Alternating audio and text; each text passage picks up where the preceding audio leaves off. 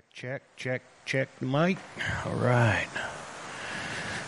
I'm gonna borrow a seat here as a water table. I'm gonna raise the water table.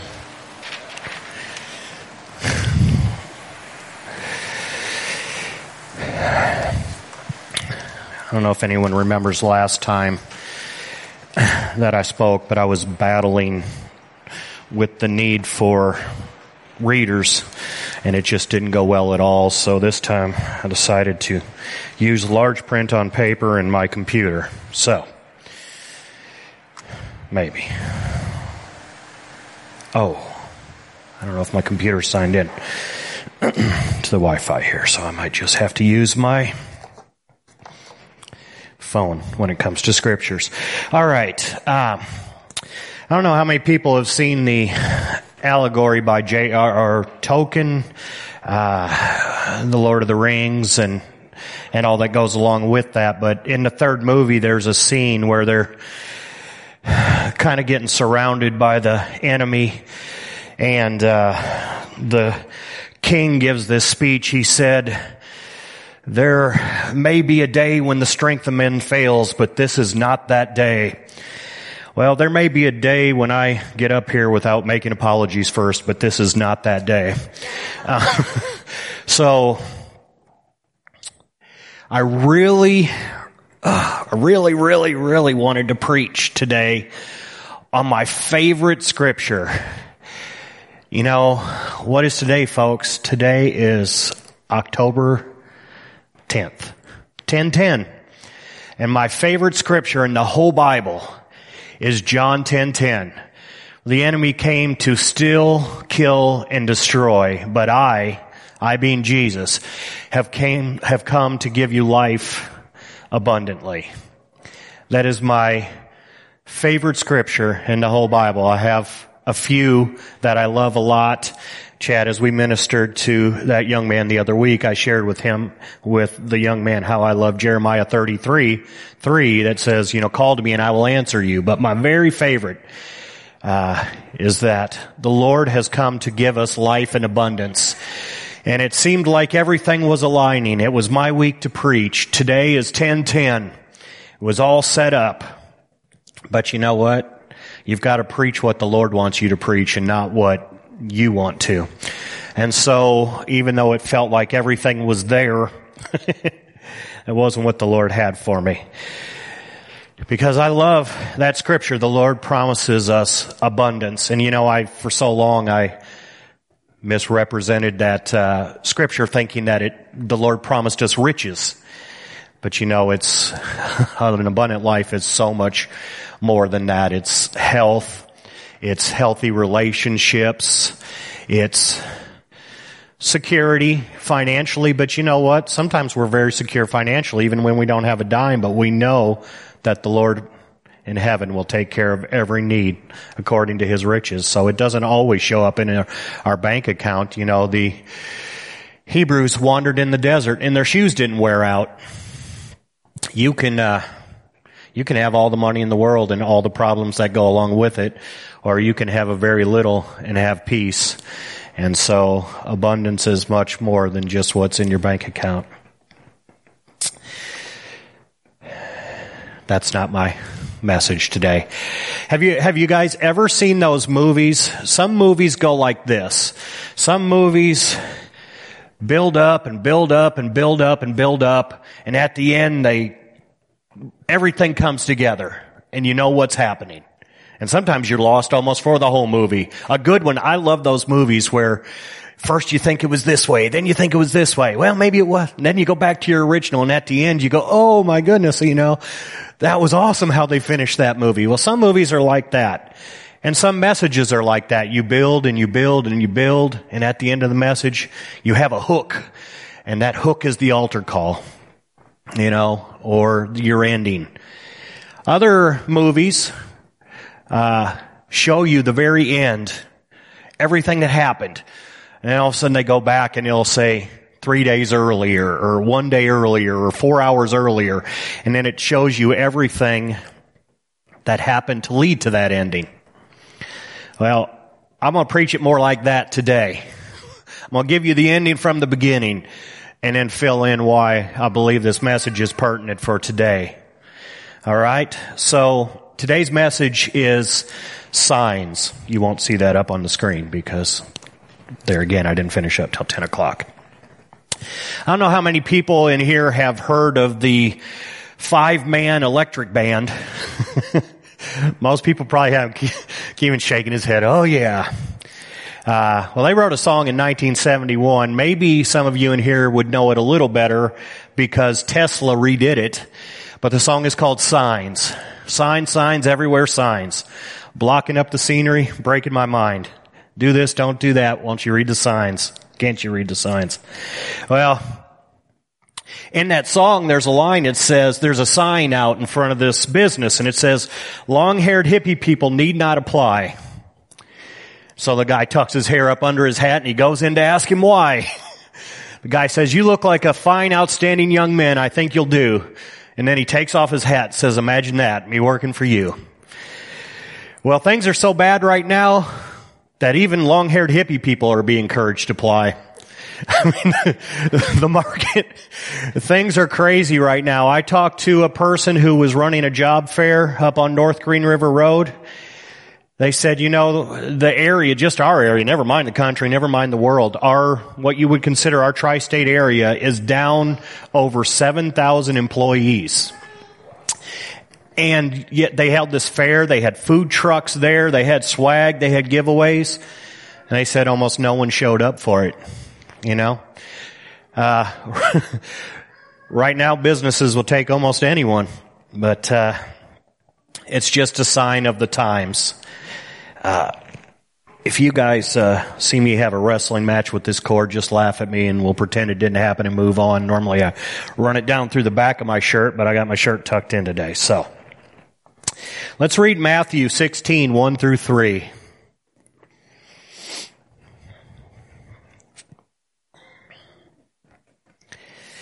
The Pharisees and Sadducees came up, and testing Jesus, they asked him to show them a sign from heaven.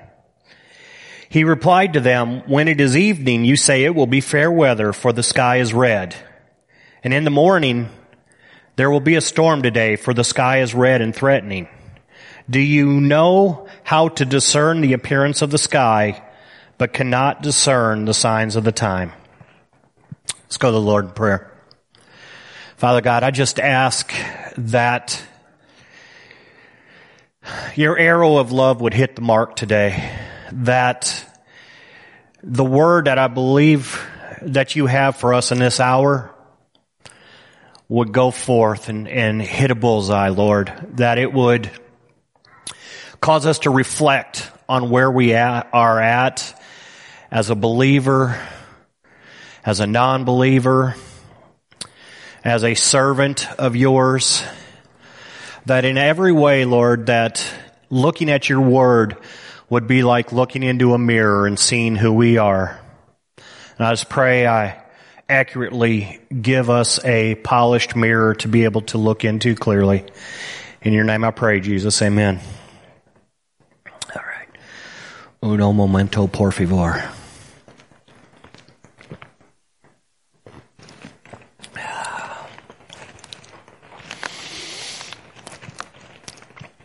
You know, when you've got soda and coffee and tea and energy drinks, water seems like to take a back shelf, but boy, as soon as you're desperately thirsty, there's nothing quite like water to meet your cravings.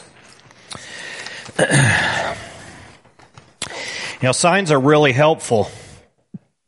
I don't know how many people on here have been blessed enough to go on vacations, but uh, you know, oftentimes you can tell the person who's on vacation or who's a visitor, you know, they're the ones who are doing 20 in a 45.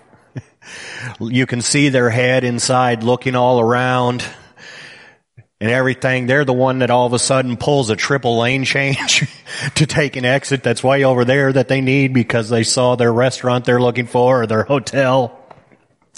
I had that happen to me just the other day going down the Lloyd Expressway. A lot of you may know where Cracker Barrel and, and uh, uh, Texas Roadhouse is in Evansville, and there was a person in the far left lane and all of a sudden they realized they wanted to take Cross Pointe all the way on the right hand side. And so they cut all the way across that and cars were hitting brakes and scattering. And I looked and sure enough the Iowa license plate, they, they were an out of towner. They suddenly realized they needed to be that way. You know, their GPS didn't tell them until the last minute. But, uh, you know, signs can be really helpful to help you get where you're going. Sometimes without a sign, you would not know where you're at or how to get where you want to be. but signs aren't nearly as helpful if you don't pay attention to them and you ignore them. So I got a funny little story, and the only reason it's funny is because I ended up passing the test. But, uh, you know, Rachel and I, for a season, became school bus drivers. And, uh, you know, I'd been hired away from Deaconess to go to work for this company, Lincare. And, uh, you know, they didn't tell me at the time they were hiring me, oh, by the way, everyone else that we were hiring you to manage has quit. So basically you're going to manage yourself and do all the work that three people used to do. Awesome. You know, that's, that's great. So after doing that for about nine months, uh, I began to have ulcers and, and stress. It was just craziness. And so Rachel and I made a decision we had to do something so the one good thing about that job is I was making a good bit of money. So we had to figure out how to replace that. And so we decided we would both become school bus drivers. So we went through our classes and our training and then came the time for the road test. Well, one of the parts of the road test is to be, you need to be hyper aware and know what's going on around you. And so as we're driving down the road and the instructor who's sitting there right beside me, he says, okay, what, what's that sign that we just passed? Moment of fear. I have no idea. I didn't see the sign. and I even knew ahead of time I was supposed to be watching for the signs, but when you're driving a school bus and there's traffic all around you, you're just thinking, don't let me kill somebody. let me. And so I completely missed the sign. Well, the sign was a you guys, you probably have seen them all the time. Almost any time you approach a bridge, there's signs that show weight classes, you know. This, this heavy truck can go across if it has two axles. This weight truck can go across if it has four axles and, and so on. And so I told him, uh, yeah, it was, it was one of those, uh, smart enough to know I just crossed a bridge. It was one of those signs that, that tell you uh, weight classes. I said, okay, what was the weight class of the largest vehicle? He had me. I didn't know. So there again, we come up and we're getting near the school and and there's people walking on the side of the road. So now I'm hyper vigilant. I'm on a narrow road. There's people on the side of the road and totally missed the next sign. I'm driving really well. Not hitting curbs, not, you know, staying in my, but I missed both signs. See, what's that sign we just passed? There again, thinking quickly. It was a school crossing sign. No, it wasn't a school crossing sign. It was a different sign. I don't even remember what that one was. But, uh, so two times he asked me what signs I saw and I missed it. I wasn't watching for the signs. Fortunately, they didn't, uh, cause me to fail and they didn't keep me from getting where I was going. Sometimes the consequences of ignoring signs can be much more severe. Imagine an important sign. Imagine a sign that says something like bridge out ahead. Imagine if you're just chatting away or you're texting or, you know, you're just having a good time laughing or you know, I know someone who had an accident once because they dropped their cigarette and they were trying to get their cigarette up before it burned their carpet. And next thing you know, they had an accident, you know. Well, what if you missed a sign that says this bridge out, up ahead is out? And, uh, before you know it, you're in real danger. You know, paying attention to the signs can be very crucial in our life and very important. Sometimes there can be some drawbacks to signs though. Some people are more enamored with the sign than what it points to. You know, Jesus uh, was talking to the uh, Pharisees after the scripture I read in 16, 1 through 3. In verse 4, he said it's a, wor- a wicked and perverse generation, or a wicked and adulterous generation that seeks a sign. They, see, he knew their heart, and he knew, uh, that for them the signs were more uh, important than, uh, the one the sign pointed to. And we can become like that in our life sometimes. How many people have ever met someone who firmly believes that the book of Revelation is all about the Antichrist and the end times? Do you know that the full title of Revelation is the revelation of Jesus Christ? See, those are just signs of the coming things. The tribulation, the Antichrist, all, all those are signs. What it's really about is revealing Jesus Christ. It's pointing to His glorious and wonderful return. So, knowing the signs, we, we don't need to get focused up in the signs, but what the signs are pointing to. I can just picture Jesus wanting to jump up and down with those Pharisees, with those Sadducees and say, hey, guys, I'm right here. The thing the sign is pointing to, the thing that all the words, all the prophecies we're talking about is right here in front of you. But they wanted to see a sign. You know, there's a saying, um, an old saying that says uh, something about missing the forest for the trees. And basically what that means is you can be right in the middle of something and not even see it because you I can't see the forest. All these trees are in the way. you know, the Pharisees and Sadducees were in the midst of a meeting with the Messiah and they couldn't even see it because it didn't look like what they were expecting or what they thought it should be. So, I want to ask this question.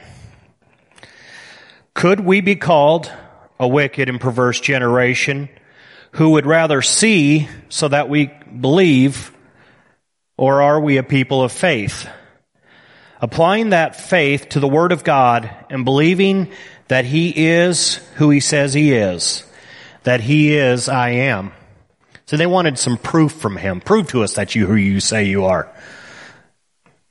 The Bible doesn't ask us, doesn't ask Jesus. The burden of proof is not on Jesus. He laid His Word out for us and it, and oh, by the way, He did this little thing where He went to the cross and died for us to prove His love for us. He doesn't have to prove himself to us. We have to have faith and believe that he is who he says he is. He doesn't owe us any sign. Sometimes he's faithful and will give us one. I had a, a mentor, uh, when I first got born again, they actually put me in a discipleship. And so I had won my friend of the Lord, Lance. And so Lance went to be discipled by the lead pastor.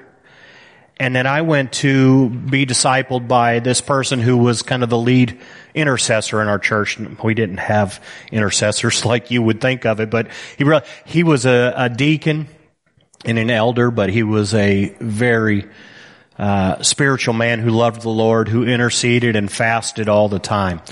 And I think the Lord really, you know, I was, at first I was salty that I got didn't get put with the pastor and, and my buddy did and I got put with, with Dale. But you know what? God knew absolutely what he was doing. And, uh, that man marked my life for sure with the things he taught me. He took me through a simple book that taught about tithing and praying and reading God's word and, you know, just basic discipleship stuff. But the time I spent with him helped transform my walk. But anyway, he was telling me his conversion story and, and the Lord was working in his heart and he ended up out in the woods and he was asking the Lord for the sign. Lord, if you're really talking to me, will you send a shooting star? And he said hours passed and no shooting star. And he said, I was just getting ready to leave. And all of a sudden the sky just, here, here came this shooting star. And he said, I have served and followed the Lord ever since. So sometimes the Lord is faithful to give us a sign, but he doesn't owe us a sign and he knows our hearts.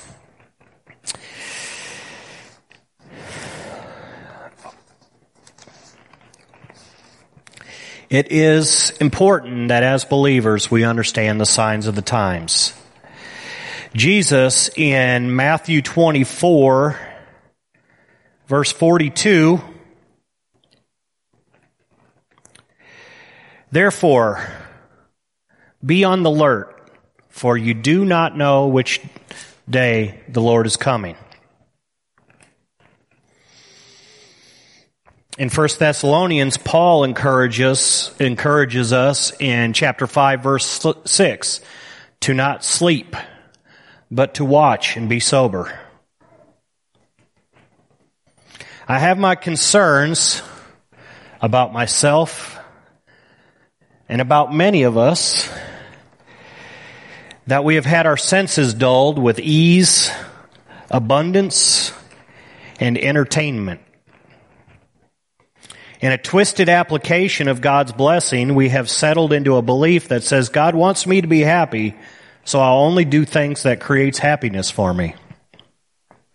I'm happy playing video games, so I'm going to devote hours to it a day. I'm happy when I watch TV, so that's going to be my focus. I'm I'm happy when I'm eating foods and meals that I like. And so that's what I'm going to focus on. You know, there's a word, the word says in Ezekiel 1649. You know, a lot of people would have an understanding of Sodom and Gomorrah that they fell because of the homosexuality and the evil and perversion that was going on there. And those things were going on there. Obviously, we know the st- story of Lot trying to rescue the angels because of the uh, sexual perversion and homosexuality that was going on in that city. Yes, YouTube, I said homosexuality. But the word says in Ezekiel 16:49, "Behold, this was the guilt of your sister Sodom. She and her daughters had arrogance, plenty of food, and carefree ease, but she did not help the poor and needy." That's what the Lord held against Sodom and Gomorrah. They had come into a point of abundance, but all they cared about was themselves.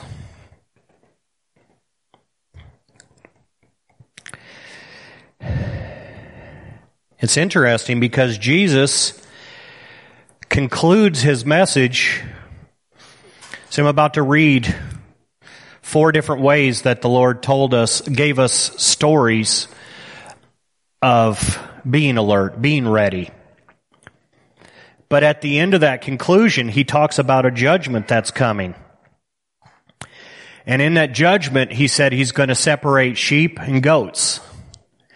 And do you know what the discerning factor on being those sheep or goats is? It says that the sheep are people that when they saw God, uh, that they, when they saw Jesus in need, when they saw Jesus hungry, when they saw Jesus naked, when they saw Jesus in prison, they tended to him. And of course they said, Jesus, when did we see you in any of those kind of shapes? And he says, whenever you've done it to the least of these, then you've done it to me, to my brethren. And the goats, it's the same thing when the Lord says, well, who are the people, or, or, when he describes the goats, it's the people who didn't do any of those things. They saw you, someone naked and said, you know, that's their problem. They saw someone hungry and they said, that's their problem. And so on and so forth.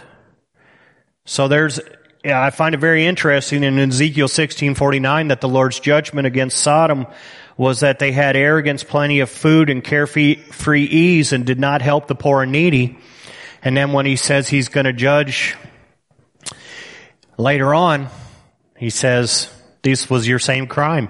You had and you shared, or you had and you did not share. We have to be aware of the signs of the times. In 24 43 all the way through 2530, we have four different examples of things the Lord shares about being alert. The first one he says, if the head of the house knew what time the thief was coming, he wouldn't let him break into his house. You know? But the reality is we don't know when the thief is coming. And Jesus is telling us that this is what his return is going to be like. We're not going to know the time. That's why Paul in First uh, Thessalonians, when he tells them, brothers, I don't want you to be unaware, or some versions say ignorant. He's talking about those who have fallen asleep in the Lord, but then he's addressing this worry that some people feel like they might have missed the rapture. But he says, we already know what the rapture is going to be like. Why do we already know what the rapture is going to be like? Because of this here, when Jesus tells us, my coming's going to be like a thief in the night, you know?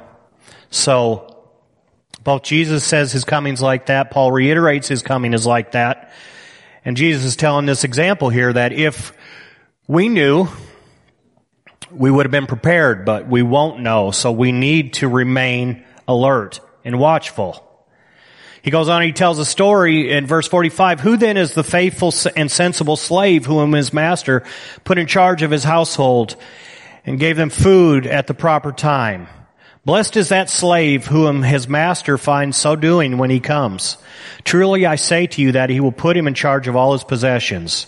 But if that evil slave says in his heart, my master is not coming for a long time, and begins to beat his fellow slaves and eat and drink with drunkards, the master of that slave will come on a day when he does not expect him, and an hour which he does not know, and will cut him in pieces and assign him with a place, a place with the hypocrites. In that place there will be weeping and gnashing of teeth. He gave some very specific examples, getting drunk, beating the others, but could you say that that slave got a little too comfortable?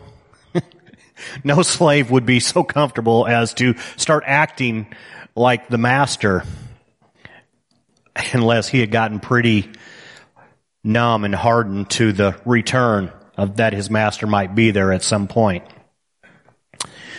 He goes on in 25, he says, the kingdom of heaven will be comparable to ten virgins. And uh, just to kind of paraphrase this story, basically, there's ten virgins who go out to wait for the bridegroom to come back, but the bridegroom delays.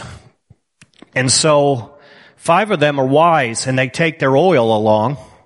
Five of them are not wise and they're not prepared. And so when the bridegroom finally does return, and the call goes, or the call goes out that the bridegroom's returning, the five foolish say, hey, hey, give us some oil, you know? it's almost time. And, and the wise virgins say, I'm sorry, but if we give you some of ours, then we won't have enough to keep our lanterns burning. Go and buy your own oil.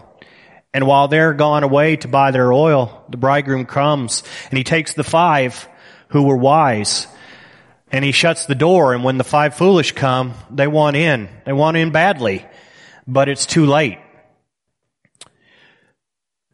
Jesus is calling us to be alert and to look at the signs.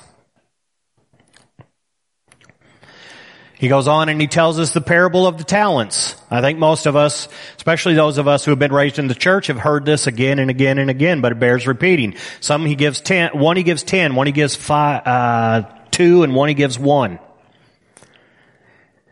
And the person with ten puts it to work. The person with two or five, I'm five, yeah, yeah. Five, two, and one, yeah. Math, Josh. It's just math. The person with five puts it to work. The person with two puts it to work. The person with one does not put it to work. He applies fear, he applies laziness to what he's received. And so when the master returns, you know the story, the person with five says, I've earned something with this. And he says, well, good, well, well done, enter into the joy of your master. The person with two, I've done something with this. Well done, enter into the joy of your master. The person with one, master, I knew you were hard and that you gather where you didn't even sow. So I buried this talent. See, here's what is yours. And he calls him wicked and lazy. And he takes the one from the one who did nothing with it and gives it to the one with ten. There again. He's calling us to be alert and he's calling us to do something with what we've been given. We've all been given a measure. We've all been given a measure of faith. We've all been given a measure of gifting. And we are called to do something with it. What if the Lord gave us a gift and we said, well, we were scared we'd mess it up. And so we just didn't do anything with it.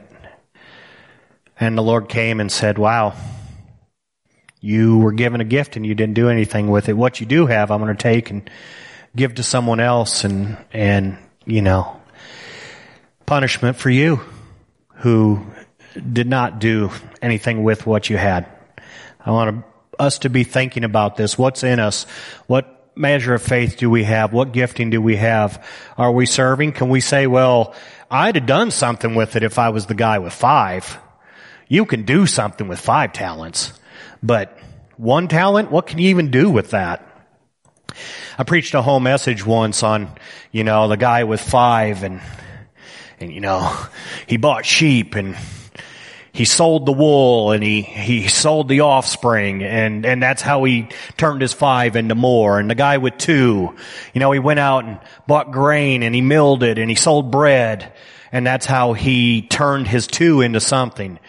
You know, the guy with one, could have bought a cart and started a hauling business and, and turned it into more money, you know. He could have done something with the one, but because he did nothing with it, the Lord was displeased with him. All right. When the religious leaders asked for a sign, Jesus called them wicked and adulterous because he knew their hearts and motives. However, when his disciples asked him for a sign, he gladly answered their questions. Well, sort of. So they asked three questions. Uh, doopy doopy doo, where am I? In 16. Matthew 16. I'm pretty sure that's where uh, we need to be.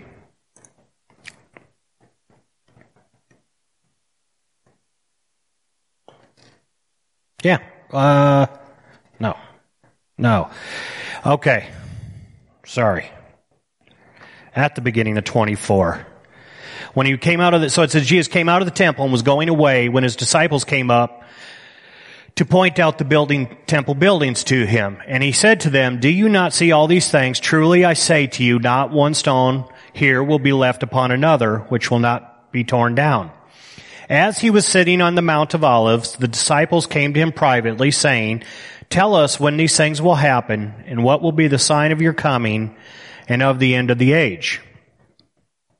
So they basically asked the same thing the Pharisees and Sadducees did. You know, they're asking for a sign. But see, their heart motive was completely different from the Pharisees and the Sadducees. The Pharisees and Sadducees, and dare I say sometimes us, want God to prove himself to us, to show himself to us.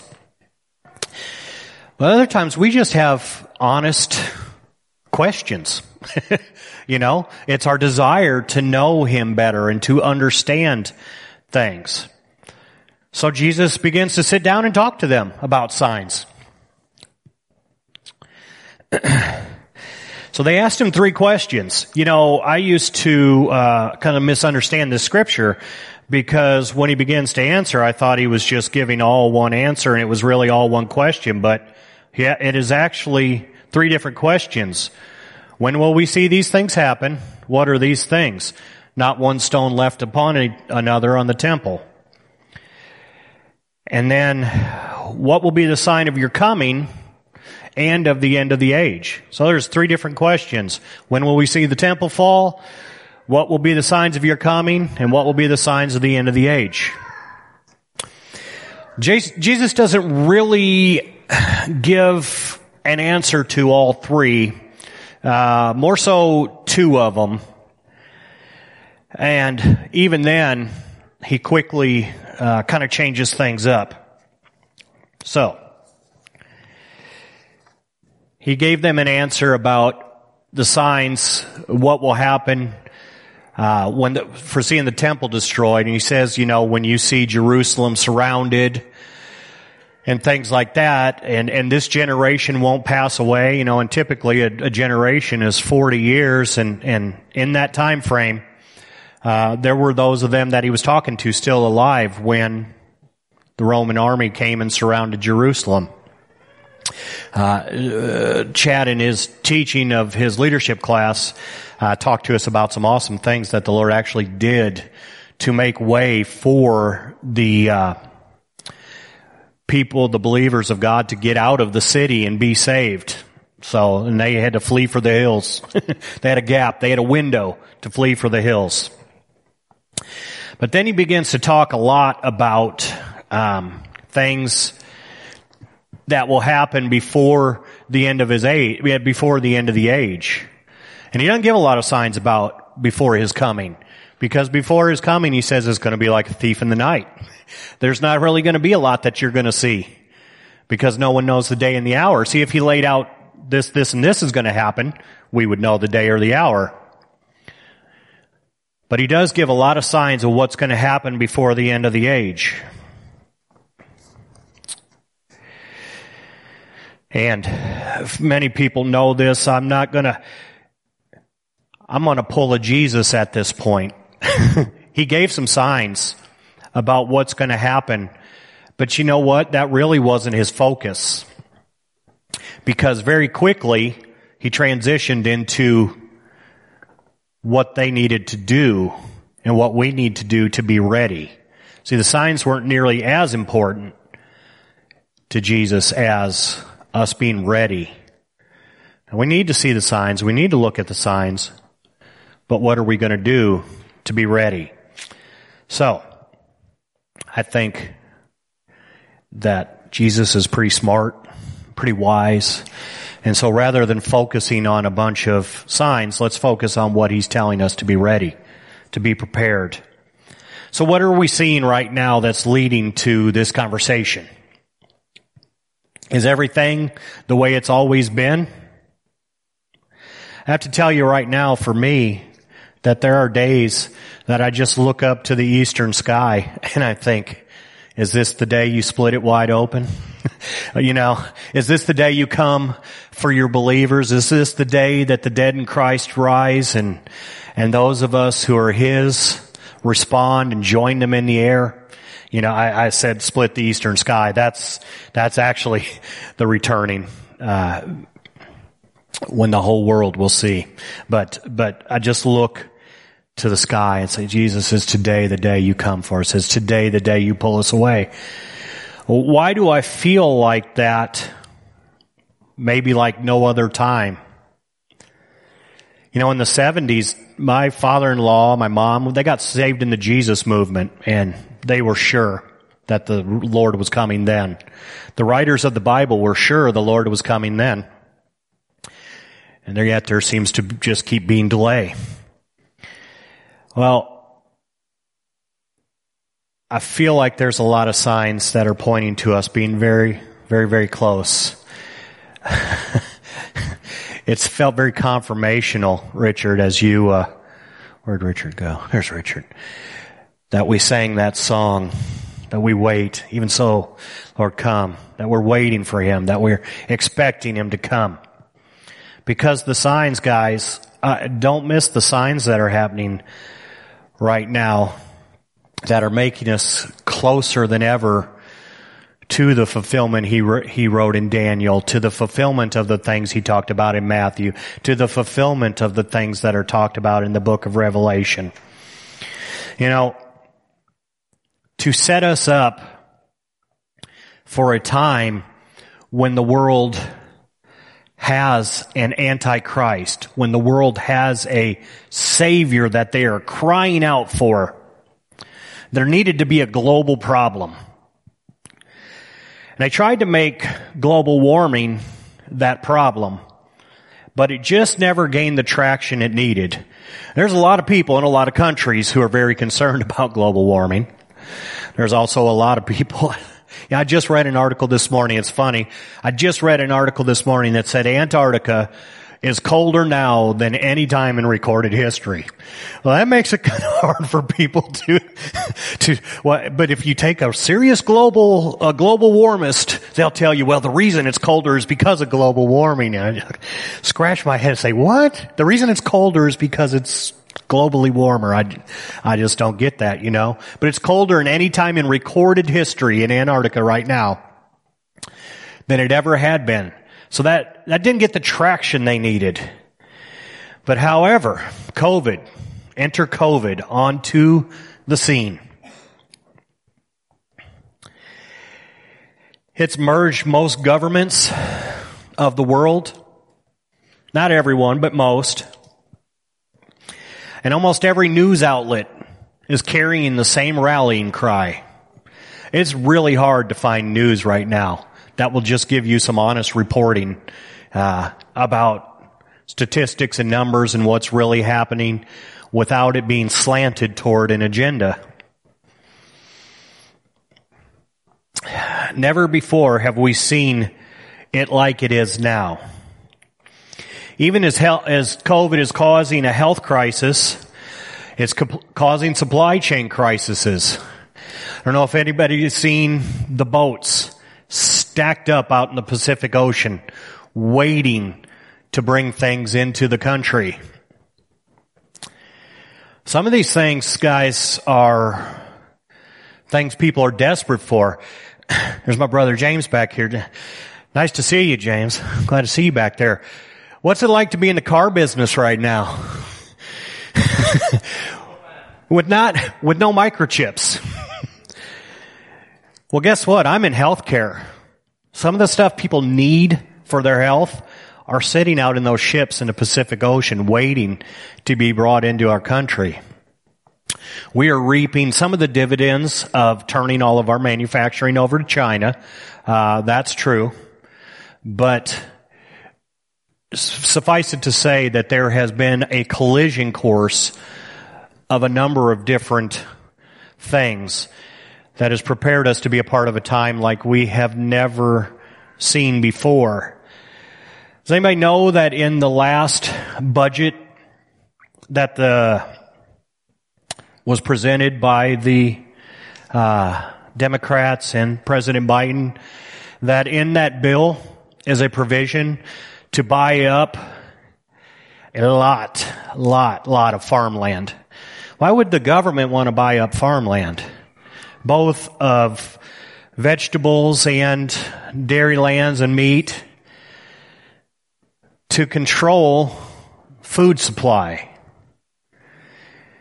Now, I'm not going to rail on and on and on and sound like a crazy conspiracy theorist. Um, there's a lot of stuff out there. I would love sometime to have Pastor Chad teach on some of this stuff. Uh, I had a very enlightening conversation when we drove down to the uh, revival on some of the things that are out there that the governments and the wealthy and the leaders of industry uh, would like to see for us and have planned for us. It's not lies. It's not conspiracy theories. It's fact. It's in print. It's uh, recorded in audio talks. It shows up in the bills that are written. It's not wild out there stuff. It's not we didn't land on the moon. It's not aliens in Area 51. It's not you know that the uh, CIA shot Ted Ken or not Ted Kennedy, but uh, Kennedy. Um, this isn't that stuff. This is just, it's there if you can see the signs. But if you don't see the signs, then everything's just fine. You know? Chad has a lot of good researched information on where COVID started, who paid to help develop it, how it got from this country to that country the plans that they had, that people have to reduce population. the uh, desires they have for us to all have a central marking system and tracking system. It's not pie in the sky stuff. It's documented stuff. Wouldn't you say, Mr. Chad? Yeah, it is. So, I tried to search the term. How many, how, when you preach, you used to pull out a stack of books this high and read through them until you found what you were looking for. Now you just ask Google. it cuts through all that time. You know, it used to take a pastor 40 hours to get prepared for a sermon. Now you don't need all that time. Just ask Google. It'll tell you right where to go. So just so I could get the right scripture reference, I asked Google, where is the mark of the beast in the Bible? Well, I've asked Google that same question previously for this sermon and in dozens of sermons, and it'll say, you know, Revelation such and such, you know, in this case 1318. But you know what happened when I pulled up where is Revelation in the book in, in the Bible? Multiple page after page after page. It didn't even tell me where the scripture reference is. It told, it asked the question again and again and again is the COVID vaccine the mark of the beast? That is the conversation that's happening. And it's flooding the world. And it's happening in, you know, obviously in Christendom. And it's happening in the world. I want to, I was going to use a word, uh, unequivocally. I want to squash any thoughts that I am here saying that I think the COVID vaccine is the mark of the beast. You know, there are things about it that I don't care for and don't like. I have no judgment on anyone who has gotten it. I ended up as I could not find a job and things got closer and closer to a deadline for me at Deaconess of whether I was going to continue to be employed. Ended up getting it myself. Would I have rather not? Yes. Would I judge anyone that did? No. Would I judge anyone who didn't? No. However, I will say this. The vaccine passport, guys, look at the signs of the time. It is very much becoming much more like a mark of the beast. It says this in, uh, I said 13, 18, but in 13, 16, and 17. This is a sign that was pointed out in the book of Revelation. Also, it causes all, both small and great, both rich and poor, both free and slave, to be marked on the right hand or the forehead, so that no one can buy or sell unless he has the mark, that is, the name of the beast or the number of its name. Now, hear me once again. I am not saying that the COVID passport is this. but it sure feels like a really good precursor. You know there are places, there are countries now, there are cities, there are businesses that you cannot go into without that passport. It's, if you were to live on the East Coast, coast, you would be experiencing it a lot. We don't, we're, we're here in the Midwest, in the Bible Belt. Things are a little different for us yet. You see it in places, but not like on the East Coast. Uh, uh, New York just passed the most stringent law on it of, of places you will not be able to go without that passport. You know, restaurants and theaters and, and I think libraries, and there's a whole list of places, public places that you cannot go into without your vaccine passport. Is it the mark of the beast? No. But is it setting up and preparing for the mark of the beast? I would tell you absolutely yes. I believe that with every fiber of my being that just like now they are trying to prevent people from buying or selling or entering into places or having em- employment or vacationing without this document. that they will refine this and refine this and refine this until there's a day when you'll have to take a mark to even be able to buy and sell.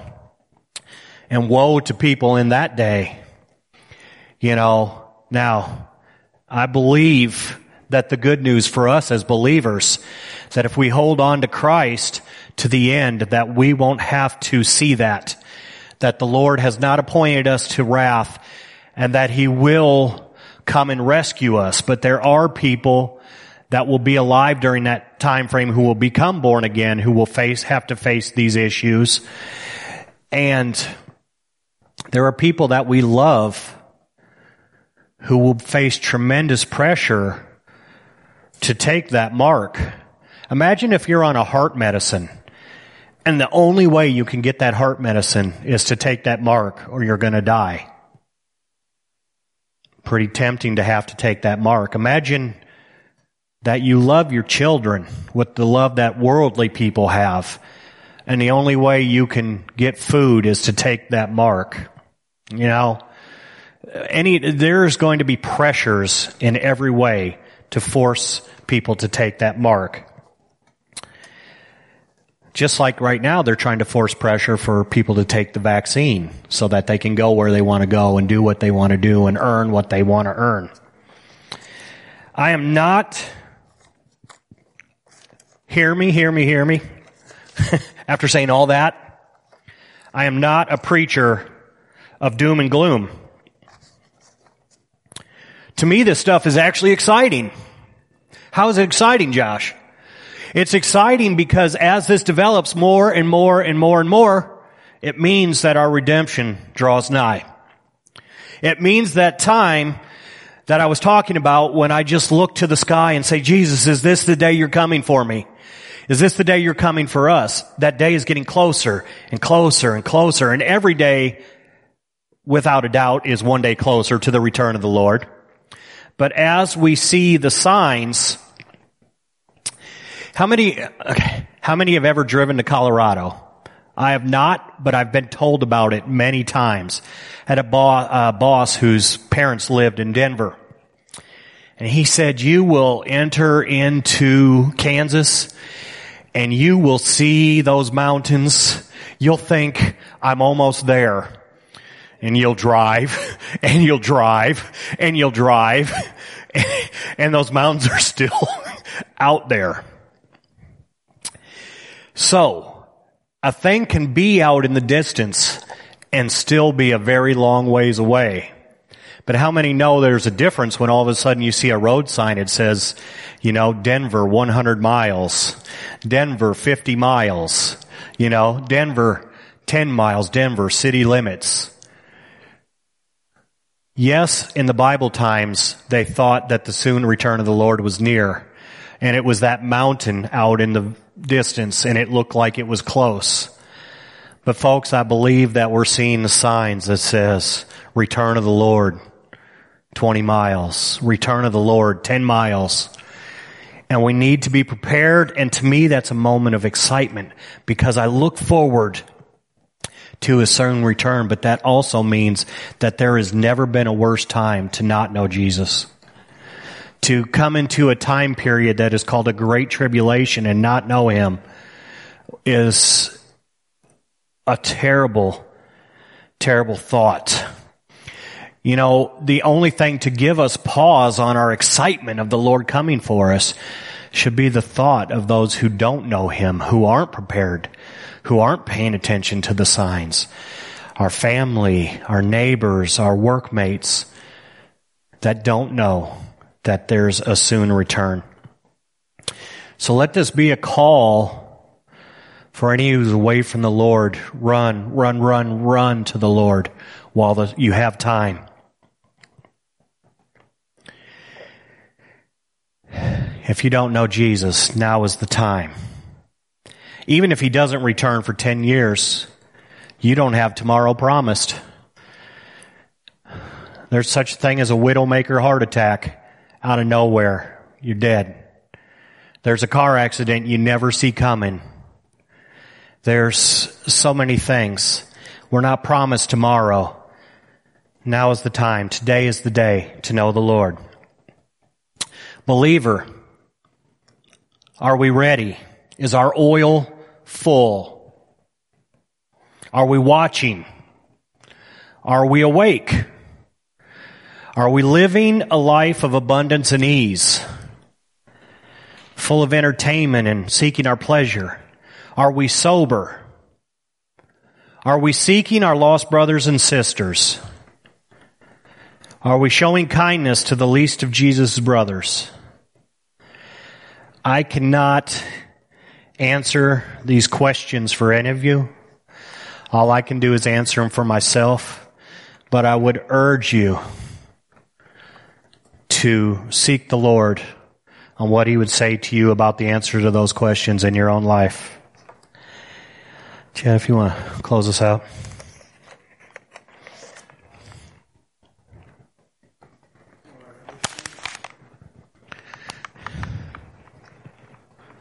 Your feet, if you would. Praise the Lord. Um, we're going to go to the Lord in prayer. And um, how many are people that like to be prepared for everything? Some some people are like that. It's like uh, like I've got this um, my famous bug out bag, you know, and I'm always like to be ready for everything. And somebody gets a little scrape, I can't wait to run. Eddie's been there before. We've been working and he gets a little cut and I'm like, I got a band-aid. And I can't wait to run to that bug out bag, you know, and grab that band-aid because I was prepared. You know, uh, scissors. Somebody needs scissors. I'm like, wait a minute.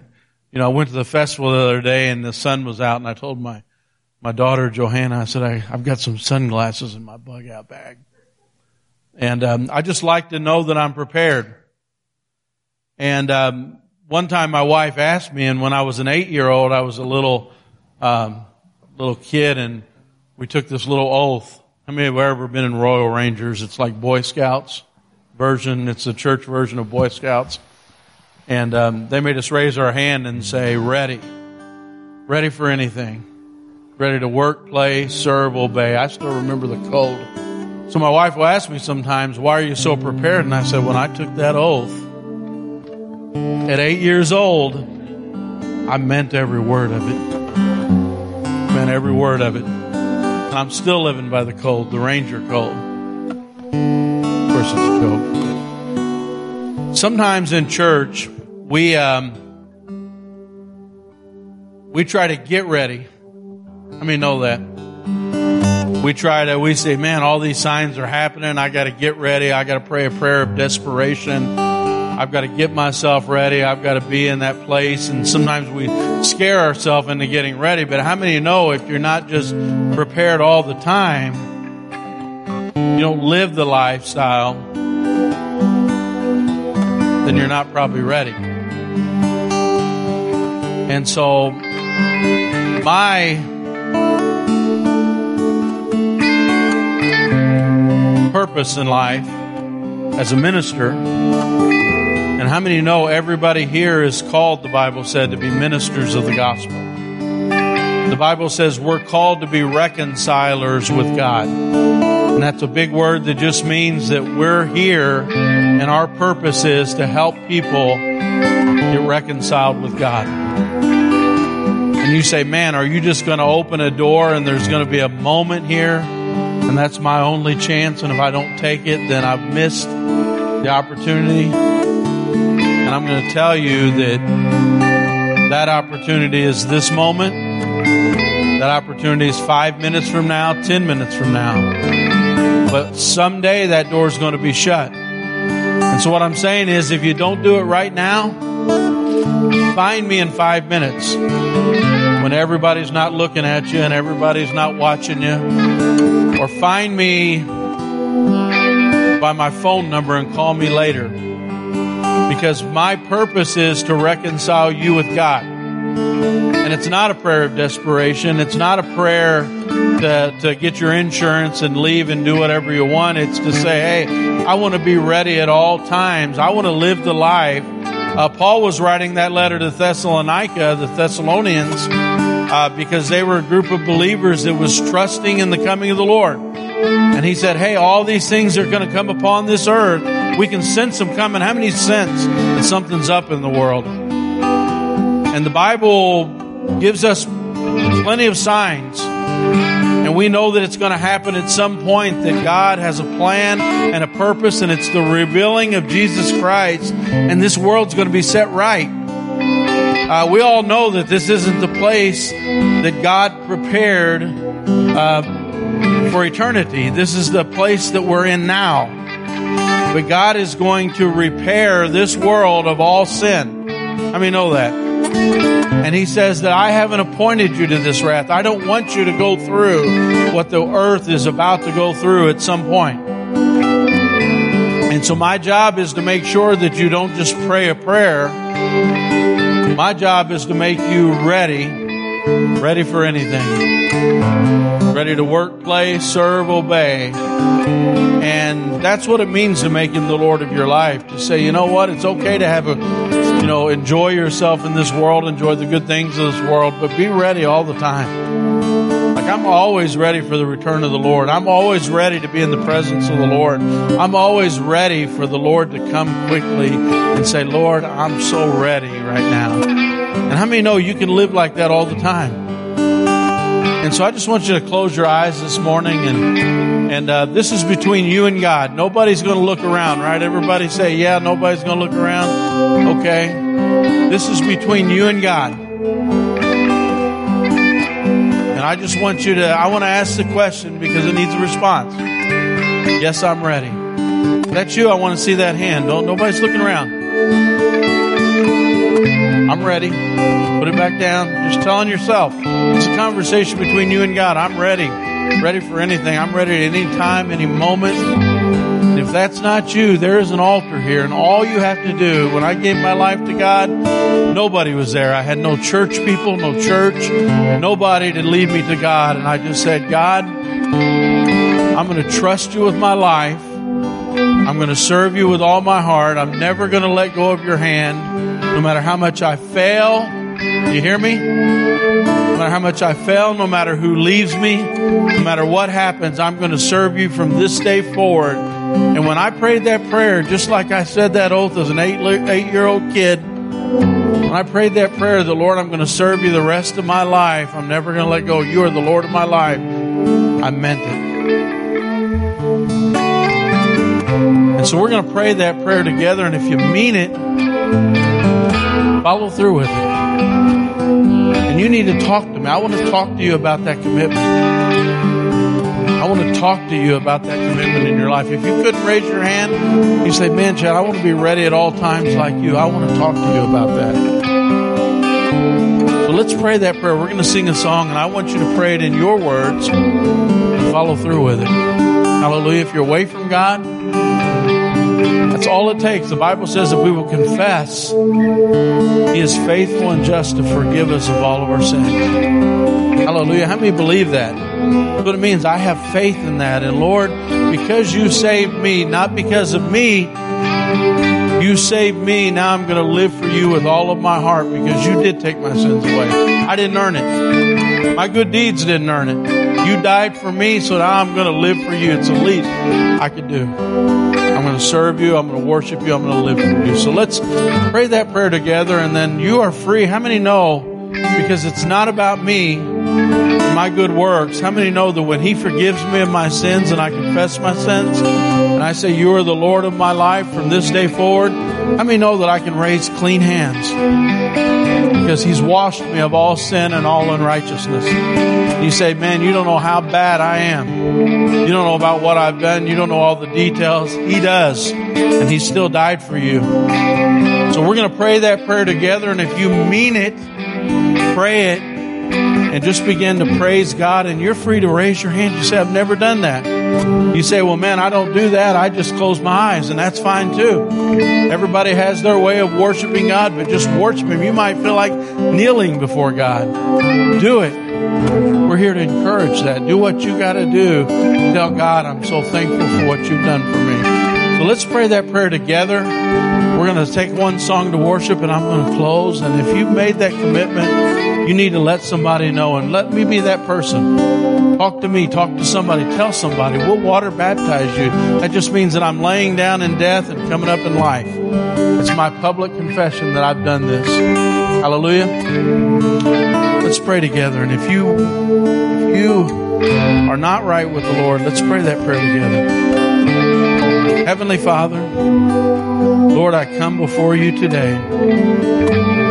Lord, in my own words, in my own way, I come before you and only you, Lord God, not before this preacher or these people.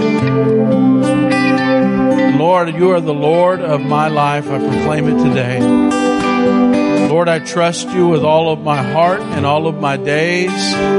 Lord, take my sins and cast them as far as the east is from the west. Lord, you know everything I've done. You know everything about me. You know my childhood, Lord. You know everything that I've done. Your eyes have seen it all, Lord God. And you said that if I will confess my sins, you will be faithful to forgive me of all unrighteousness and cleanse me. And Lord, I ask you today to do that in my life, Lord God. Today, I give my life to you, Lord. You are the Lord of my life. You're the Savior of my life. And today, I trust you with everything, Lord. Today, I'm going to praise you, Lord God, because by faith, you have made me clean, Lord. I thank you. In your name I pray. Hallelujah. Give the Lord the praise. Hallelujah. Give the Lord a hand clap of praise. He did it all. He did it all. Now let's begin to worship Him. Hallelujah.